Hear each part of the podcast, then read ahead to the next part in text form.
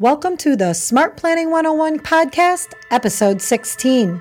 I'm Nicole Whipp, and I'm your host.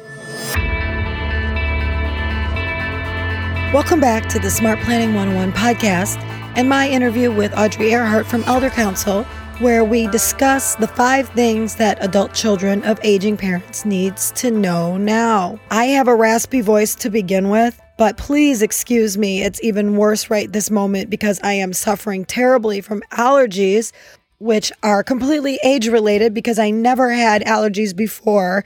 And so it's sort of timely for this whole conversation that we're having. But those of you that suffer from allergies along with me know exactly what I'm talking about. So even though I sound like I'm pretty sick, I'm actually not sick. It's just these allergies.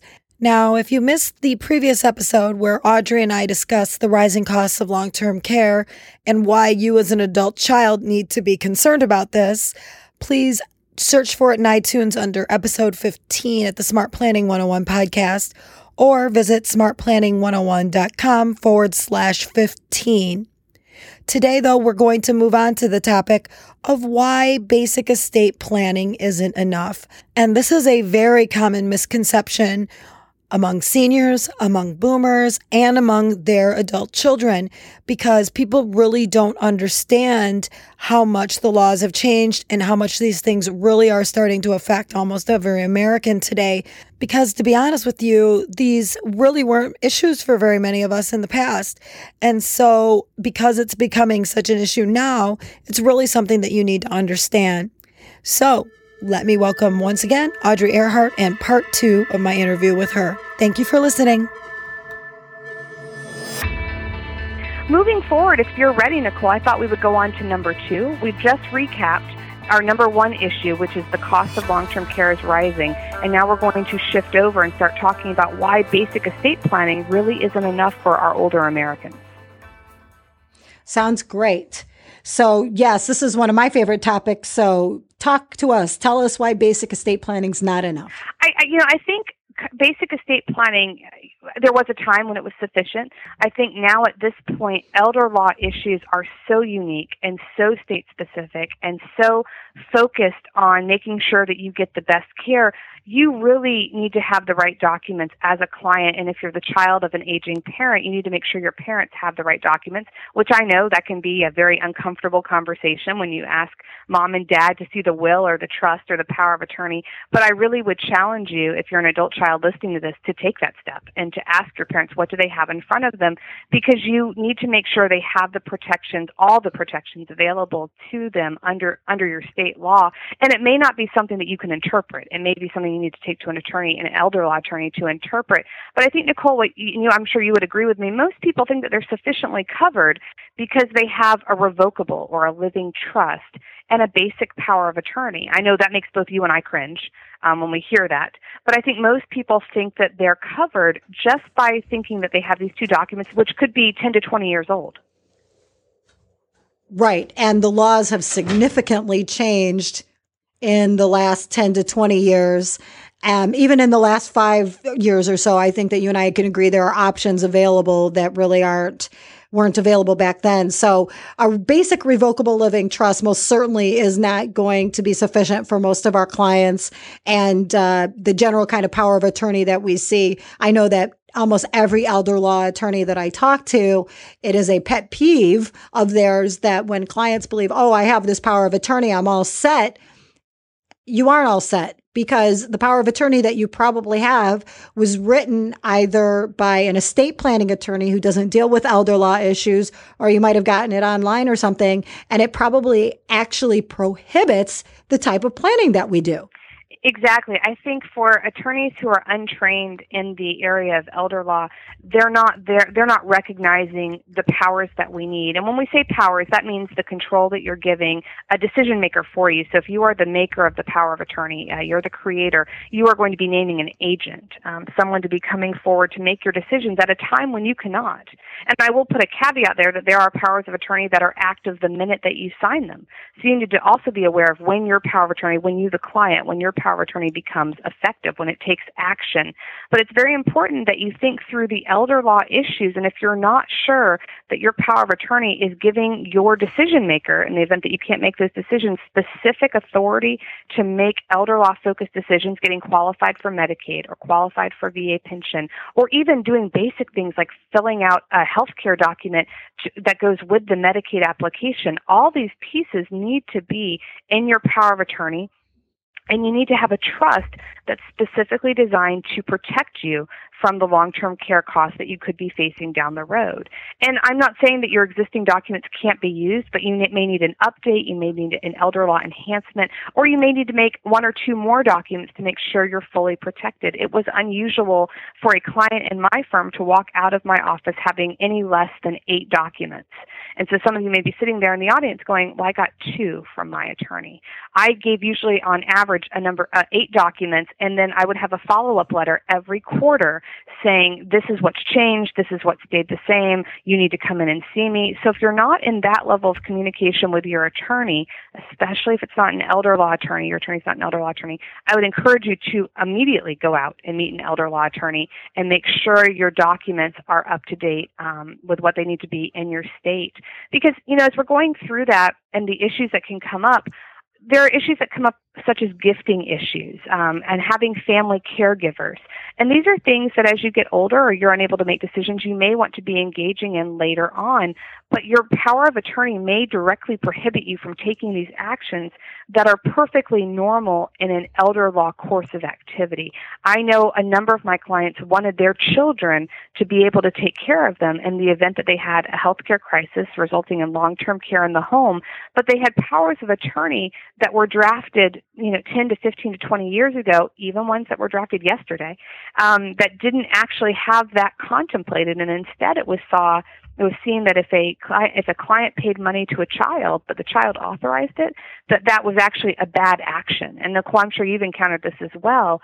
We have to make sure that we consider all these scenarios where it might be perfectly normal for your child to move into your home, start taking care of you, and we don't want that level of comfort, that decision that you've been that you've made previously, to be thwarted by the fact that you have an out of date or inaccurate, improperly drafted document. Yes. And so uh, the problem, of course, with it is that when you're looking at your power of attorney and, and even some of these issues that Audrey has discussed, you might say to yourself, oh, well, mine appears to be sufficient because I, it says I can do this and it says you can do that and it says you can do this and it says you can do that. But what we really find a lot is that it says you can do all these things and it appears to be almost infinite. And then there's one paragraph that says, but you can't do this. And it gives like five things. And two out of those five things are the things that we as elder law attorneys need to be able to do to effectuate a good asset protection plan for you in the event that you need long-term care. And, um, you we won't be able to do it without going to court and getting a court order allowing it at least in my state. So that's sort of one of those things that you might not realize that your power of attorney prohibits this if you don't have somebody that understands it looking at it Exactly. And I, I smiled when you said, you know, it appears to look right. I, I often laugh at myself, Nicole. I mean, I have an attorney because there are things that we feel comfortable with having seen them over and over and feeling comfortable with our documents and, you know, having this feeling that they're, you know, they're sound, that we don't need to make any changes. But the truth of the matter is the law is a living, breathing entity. Things change every, every, legis- every legislative session as the statutes change.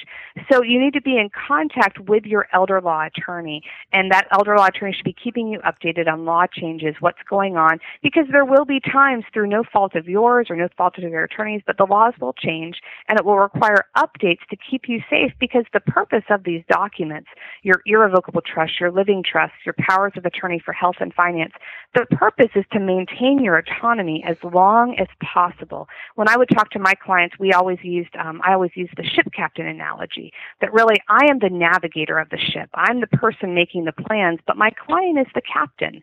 And my team of employees and your children, client, are the crew. But we are on this boat together. And while we're making the best plan possible, we're also making this plan so that you can chart the course. The client can choose the navigational course from the options that I would provide as the attorney and decide what we wanted to do in the event of long-term care issues, in the event of incapacity, and the event of death. But with those being said, those are only as good, those choices are only as good as the documents that support them. And unfortunately, or fortunately, in, in the case of law, you have to have the most up-to-date documents possible, giving you elder law specific powers that protect older Americans as you age in your state. So that makes me want to, since this topic right now that we're on is basic estate planning is not enough. Let's just really quickly talk about why a revocable living trust isn't going to cut it. Mm, that's a good point. A revocable living trust is is an interesting document, but it is mainly a tool for, in my experience, is mainly a tool for probate avoidance. Uh, when we pass away, we do not want our property to end up going through the probate court. It's expensive, it's timely, it's public.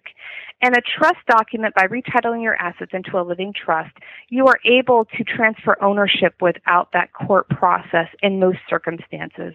And with that being said, though, with a living trust, most of our clients, most of our creators of the trust, they retain control. They are the decision maker on the trust, the trustee. They decide how things should be managed until a point where they can't make decisions anymore or they pass away the key there, though, Nicole, is they maintain control of the assets. There's no transfer of those assets to another person.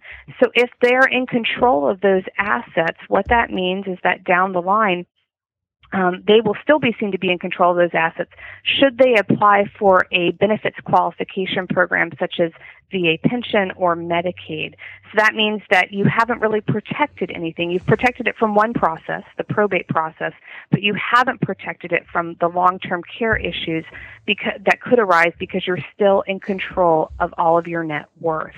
So there are steps we can take as elder law attorneys to move your assets to Nicole, you hit the nail on the head. That is why our listeners need that you will no longer own elder law. And there are many ways that we can do that, but a living trust is not that option for elder law planning.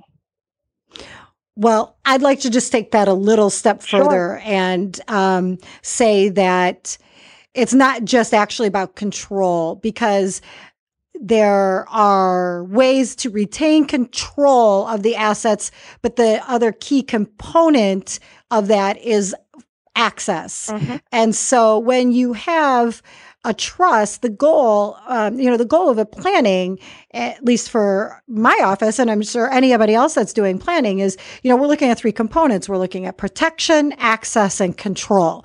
But unfortunately, there's no legal product that can give us all three things in their entirety simultaneously. Mm-hmm.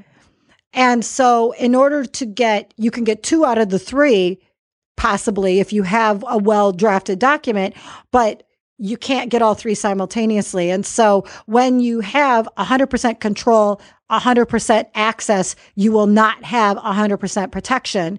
And that's the problem with the revocable living trust is that a revocable living trust isn't going to give you asset protection during your life. Well, and then can we talk a little bit? You and I talked a little bit about the fruit bowl or the little red wagon analogy. Just um, can we talk about that a little bit, just so that people understand about really how revocable trusts work? Sure. Um, I think the fruit bowl analogy that you were sharing with me is is excellent, and the little red wagon. That's simply because you are titling an asset into a trust doesn't mean that it changes what it is. It changes the title, um, but I, I would also use myself, Nicole, just because I got married and uh, took my husband's last name in addition to my own last name. That doesn't change who I am. It doesn't change my character or the way that I'm made up. With that being said, the same thing with the fruit bowl and, and, and with the red wagon analogy. Just because we put an apple into the fruit bowl, we can still see it, we can still touch it, we can still move it, um, we can still give it away if we want. Um, so that's what I would say that I think clients are often scared of taking an asset and putting it into a trust because they think something about the material makeup of that item will change or they'll face some sort of penalty or a tax or something like that. And with a living trust, that's simply not the case. Right. It's an apple outside of the bowl, it's an apple inside of the bowl. The trust is the bowl. Exactly. The apple is like your checking account or your mutual funds or your stocks. If it's a stock outside of the trust, it's a stock inside of the trust. It just like if it's an apple outside of the bowl, it's an apple inside of the bowl. That's, that's sort of what I always like to explain to clients because I really have noticed that people are afraid of trust because they think that they think that it's going to make their assets different or it's going to change the way that they deal with their assets, but that's really not the case. It, it really isn't. And I think there is a heavy myth out there that the minute you put something into a trust, um, everything changes. And, and in the case of a revocable trust, it doesn't. It's just a different location um, that will then pass your assets outside of the probate process in most situations at death. And then Audrey, the last thing I want to talk about with this basic estate planning is not enough topic is your thoughts on because one of the things, and in fact, I just had people in my office this morning that said this to me. Well, when my mom passed away, we just, you know, everybody just disseminated everything and it was no problem. And we didn't go to probate and there were no mm-hmm. issues. So why do I even care about this? Like it was fine for my mom. no, exactly. I I had that too. I also would have the clients who would come in and say, so on TV, um, when I pass away, you're going to bring in all of my family, and everyone's going to sit around, and you're going to tell my son Johnny, who just didn't behave at all, you're going to tell him he gets nothing right, and everyone's going to look at him. And so, you know, there's all these myths that surround the the processes of of the probate or the or the trust administration process, but really, um, that's not what happens. You know, in very few situations do we actually have a formal will reading or a formal trust reading. In very few situations are you actually able to handle things on your own, nor should you. Um, that's something that I would caution any of the children listening today, any of the any of our clients who are listening who may be serving as a personal representative, an executor, executrix, or as a trustee. You should not be acting alone. You should be having an elder law attorney advising you. It doesn't have to be the same attorney who drafted the document, but you need to have someone advising you because, especially in the case of trust administrations, the administration process after the owner of the trust has passed away, there are very state specific and national laws governing that interaction of what you have to do with specific time frames of 30 days or 60 days notice that have to be given to included um, parties. There are a lot of steps you need to take that you should not be doing on your own, or you could incur financial personal liability against yourself.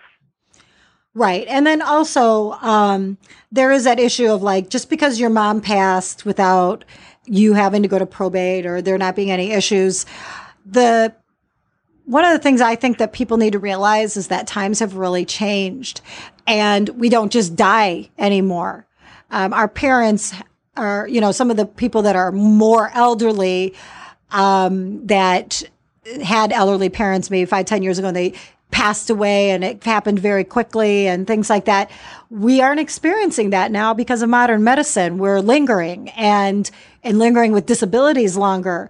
And so everything is fine if everything works perfectly and you just die, which I hate saying that. And it sounds really obnoxious, but you know, that's almost what we all wish for ourselves and we wish for those that we love that, that they do just die because you, you know, living with disabilities and things like that is not appealing to most people. But unfortunately, modern medicine being what it is, that is reality. And so that is one of the reasons why basic estate planning isn't enough because basic estate planning is really about just what happens if you just die. Exactly. And instead, you need those powers of attorney and those trust documents that are going to give permission to the people that you trust, the people that you choose, to make those decisions for you during periods of incapacity. Um, and I've seen it in both ways. Periods of incapacity where the decision maker, my client, would have wanted to make those decisions, but because of some sort of illness or some sort of long-term condition, wasn't able to make them. But I've also seen them in the situation where my clients have grown tired after years. My clients would grow tired and not want to manage things and would want to be able to put the hands in a, the, the decisions in the hands of a trusted family member. So you need to make sure you have the documents to support that. Great. Thank you so much. That's a great overview yeah. of that topic. Sure. So I think now, Nicole, we're going to leave our first and second topics where the cost of long-term care is rising and that basic estate planning isn't enough today for our older Americans and turn to our third topic, which is long-term care options that are available. This concludes part two of my interview with Audrey about the five things that adult children of aging parents needs to know now. To read the show notes on this episode, please visit smartplanning101.com forward slash 16. In part three, Audrey and I will be exploring the different options that there are available for long term care. This is super important because one of the things that really does tend to lessen the amount of stress that families feel at times when long term care becomes necessary is being prepared by knowing what the options are. And so this is just meant to show you or to demonstrate what some of the options are so that you can start exploring them and learning what you may want for yourself and for the people that you care about. Thanks for listening. Now that you're starting to get the knowledge you need to make better planning decisions, don't let your journey stop there. Nicole's incredible guide, Five Tools You Need to Be Truly in Control of Your Future, includes smart planning options and worksheets you can gain access to right now. And the best part is you can download it for free by going to smartplanning101.com slash tools right now. Time is flying by, so don't wait another day to download this must-have guide. And we'll see you next time on the Smart Planning 101 podcast.